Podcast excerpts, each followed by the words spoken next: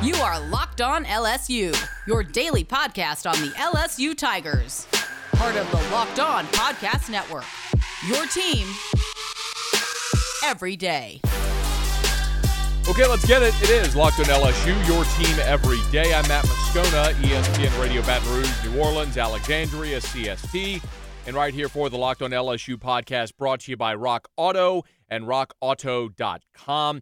Ed Orgeron getting ready for LSU to make the trip to Missouri, but we did have a chance to get answers to a lot of the questions many people had about moving the game to Missouri. What possibilities did in fact arise as far as alternatives and contingencies?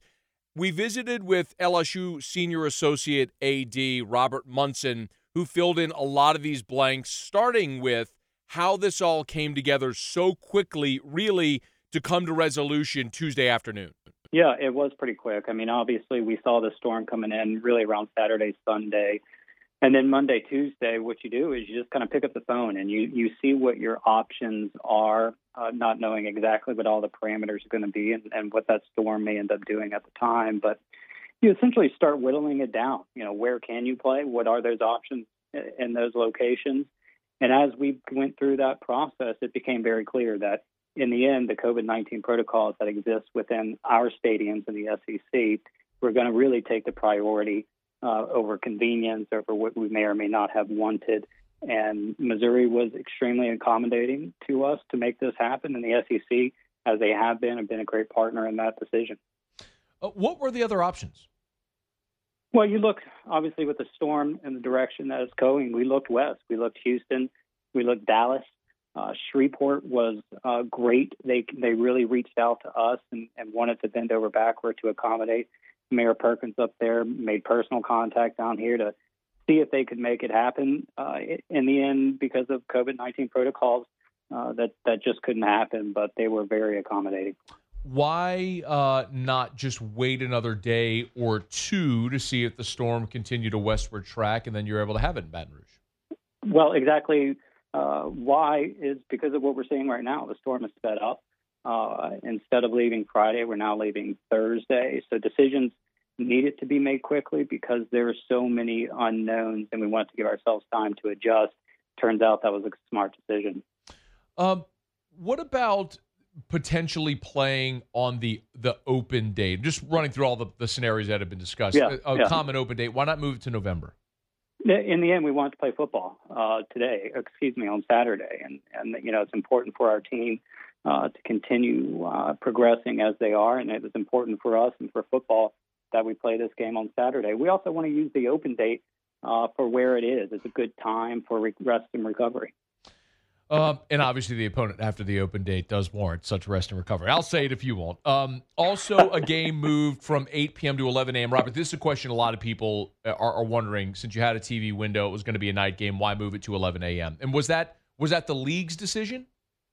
No, that that was a, a mutual decision amongst all of us, and, and at the time, and still right now, really consider that earlier time slot was critical for travel. Uh, one thing we didn't want to do is have our team and, and coaches in a traveling situation at two, three o'clock in the morning if there's a storm anywhere near the area. So trying to get in and get back as quickly as we can, give our players uh, a full day Sunday to rest, relax, and recover, uh, and hopefully to do all that safely. Now, this storm is going to dictate the travel, as it always does, and that may have to change in terms of when we come back. But at the moment, again, looks like a smart decision to move that game early. Can we go through some? uh, Robert Munson's our guest. Can we go through just the, some of the logistics for for the weekend then, based on that schedule? So, Ella, the team will leave on Thursday. At what time? Don't know yet. I- They're Okay. still working on the time. So logistics are still very much in, in, in flux at this point. Okay, can you walk me through what? And by the way, for everyone who does post game, uh, thank you very much for moving the game to 11 a.m. Um, Hey, Because- I've gotten a few texts with, with quite a few thank yous from you guys. So I've- you're I've- welcome, I guess. I don't. You will never find media ever complain about an 11 a.m. or 2:30 kickoff ever. Just- yeah, listen, that, that that eight o'clock time slot is rough. It's it's it's rough for everybody. So yeah, I guess it's one of the, the benefits of this. I know, I know, fa- no fan cares at all about the job we have to do, but just trust me when I tell you, it sucks when there's like super late games. Um, okay, so Saturday though, if they if it had stayed at at eight, so Yeah. the game would have ended at let's call it eleven thirty. Barring there isn't a seven overtime, you know, fiasco. But let's say 11, 11.30, What would the what would the travel have been like then for the team? So uh, I, I may have misunderstood your question, but with an 11 o'clock start, we'll get our team back at you know early evening. Hopefully, again, Okay. the, the the storm itself is is going to make that decision, and, and we have aviation consultants who help us, uh, who, frankly who make those decisions from a safety standpoint. So we'll see, but if all goes well, we'll be able to get our student athletes back here by early evening, probably eat dinner at home. So if if the and I'm sorry, if the game had stayed at eight, you would have been talking about leave. If the game would have ended at you know eleven thirty, you wouldn't Yep. have left Columbia until two, three. Uh, yeah, uh, we probably would not have gotten home until that three thirty, four o'clock Yeah. type time frame. So it, it's a rough day, and it's particularly for the student athletes that getting home that late, not having a full day to recover. It it does take some time to get back, and then and then for guys my age, it takes even longer. Our conversation with Senior Associate AD at LSU, Robert Munson, will continue, which includes the decision to eliminate CDC checks and uh, at the gate at Tiger Stadium, the decision to resume alcohol sales, and what does this relocation with Missouri mean moving forward uh, financially? And what about Missouri's trip to Baton Rouge in 2023 that's on the docket? We'll get to all that with, with Robert here in just a moment. Let me remind you about Rock Auto and rockauto.com. Incredible selection, amazingly low prices, all the parts your car will ever need. It's at rockauto.com, rockauto.com, no matter what you're looking for for your vehicle. If you are a do it yourselfer, if you like to restore old vehicles, or you just need to change your oil or you need new windshield wiper blades, they've got it at rockauto.com with an amazing selection, reliably low prices, literally all the parts your car will ever need for any make and model. You'll find it at rockauto.com, rock A U T O, rockauto.com. Be sure to tell them Locked On sent you at checkout. We continue Locked on LSU, your team every day, brought to you by Rock Auto and RockAuto.com. Visiting with LSU Senior Associate AD Robert Munson. Talked a lot about how logistically the LSU game at Missouri came to pass the way it did. We had a lot more layers to this conversation with Robert, including some of the changes announced for home games, like why they're doing away with the CDC well checks at the gate. you know, early on when we were planning all of our protocols, we wanted to do a few things that are very proactive. One of those was this CDC wellness check. It, it's not in the requirements of anything from the SEC or the university.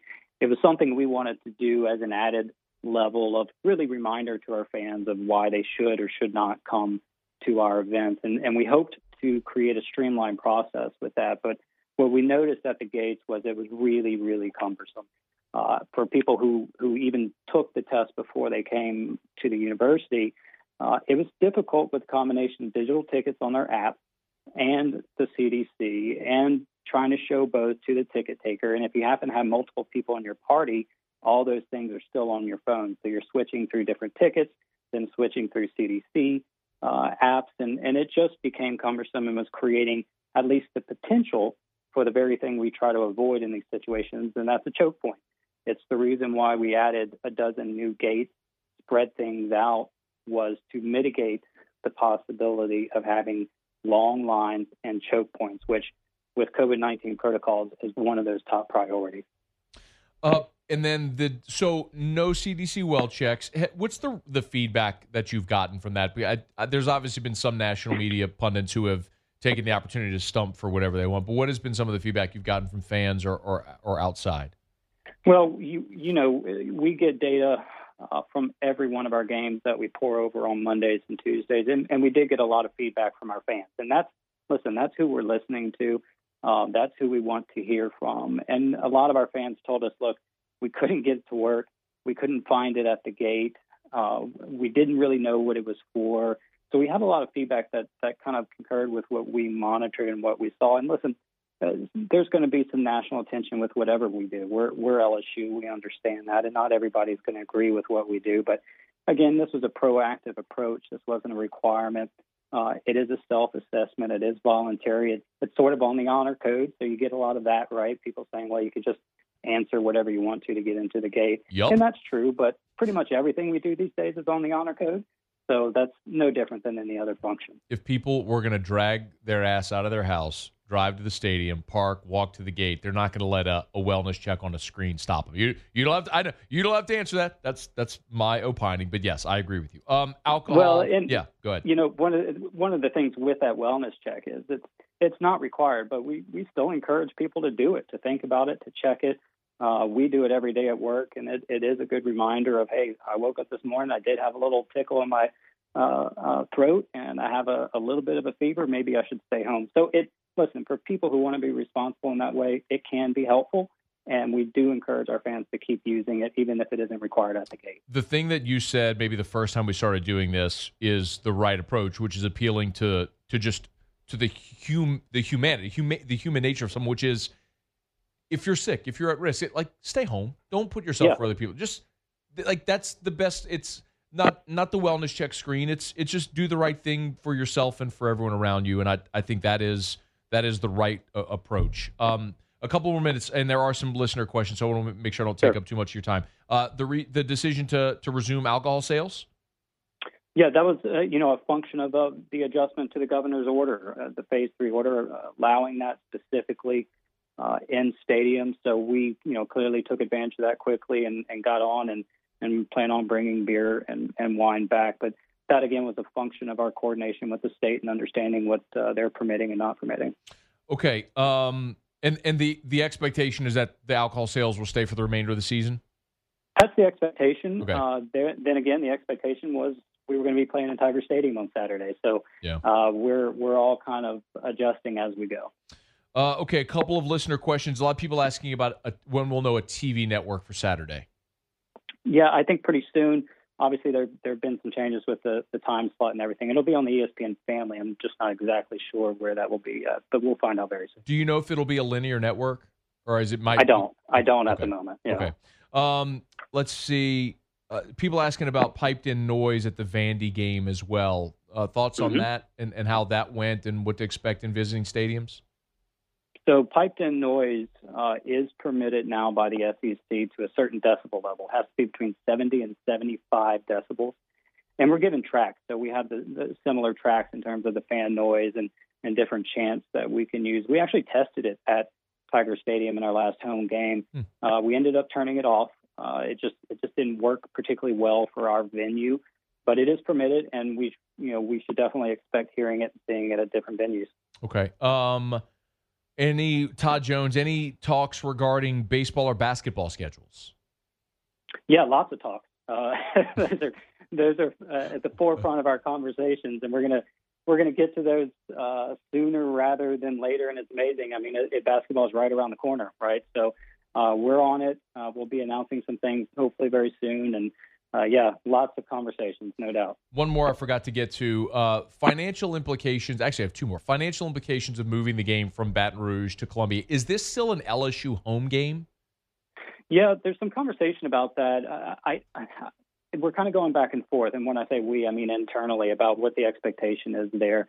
Uh, we haven't landed on anything quite yet, whether it's a home game or, or we're going to be the visitors you know, Missouri's been extremely accommodating for us up there. They're going to play our fight song and and do some other things that'll be familiar to our players. So it'll feel as much like a home game as it can in, in Missouri. And then the financial implications questions, we won't know that for a bit. We have insurance on these things that, you know, hopefully will cover some stuff, but we're working through that. Uh, there's no question we wanted to have the game here for all kinds of reasons, and, and financial reasons is, is one of those too. Mm-hmm. The uh, 2023 game, that stays as scheduled in Columbia? As far as I know, this will have no impact on the 2023 schedule. Okay. This is sort of a this year is a, an animal unto its own, yeah. and it's it's hopefully hopefully we don't experience it again, but it's kind of an isolated thing. Back to wrap up a Thursday edition of the Locked On LSU podcast brought to you by Rock Auto, your team every day. If you've not done so yet, please subscribe to the podcast. We appreciate that greatly and your support in helping us grow. Tomorrow, full preview LSU Mizzou and a game prediction as it looks like Hurricane Delta is continuing to drift westward. Our prayers are with people in southwest Louisiana who have already been devastated by Hurricane Laura. and it looks like they're going to bear the brunt again of another major storm. So we'll have you certainly in our thoughts and in our prayers here over the next few days and through the recovery. Uh, here in Baton Rouge, however, it appears as though the impact as of now will be minimal. And um, I know there's a lot of people that are going to question the decision to move the game because it looks like things are impact will be minimal. But it's uh, as we heard Robert say, it's you know you plan for those contingencies when you don't know and you make the best decision possible. It seems like LSU and Missouri have done that. Now LSU goes to Columbia. Uh, they leave today on Thursday. Ed Orgeron was on the SEC coaches teleconference and previewed his opponent. Missouri poses a lot of uh, different formations, different offense that we've seen in a while. Some two backs, some two tight ends, boots, waggles, getting out on the edge, misdirection. Uh, good on special teams.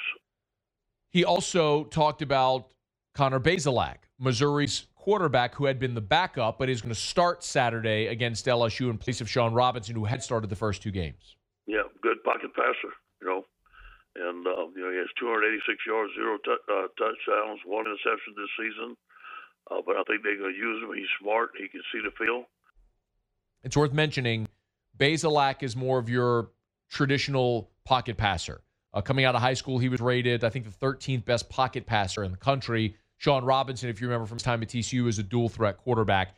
It makes a little bit of sense if you're Eli Drinkwitz and you look at two game films, what Vandy did and what Mississippi State did. Having the pocket passer spread, throw, try to get get over the top might be a better approach. I also think it's going to play out that that game against Mississippi State is going to be the great outlier for this team. It was a perfect storm of sorts, and that's not going to be the best way to attack LSU. LSU showed they're vulnerable to the run between the tackles as Vanderbilt ran for 180 yards against LSU. Uh, they netted 153, but you know they had 30 or 40 net yards and lost. But that's where LSU is vulnerable. At least they were against Vanderbilt. We'll see how that changes getting Glenn Logan back. Speaking of getting players back, here's an update on a couple of interior players for LSU on the offensive side, Kardell Thomas and Ed Ingram. Kardell's out this week. Uh, Ed is uh, didn't practice yesterday. Uh, may come along. He's, he's very questionable right now. Right now, we have Charles Turner starting at guard in this place. So two weeks. Started this yesterday. First three weeks of the season, three different offensive line combinations. A week ago, Dare Rosenthal was out. Cam Wire started in his place. This week, it looks like Ed Ingram is going to be out, which means Charles Turner starts in his place. So you're getting a lot of different guys reps, and it's it's valuable reps before you head to Gainesville. But certainly, you want to be as healthy and whole as you can a week from Saturday when you're in the swamp. But let's get these young guys some uh, some reps on the road this week against Missouri. Okay, that'll do it for us here on a Thursday edition of the Locked On LSU podcast brought to you by Rock Auto. Please subscribe to the podcast if you've not done so yet. Until tomorrow, it is Locked On LSU, your team every day.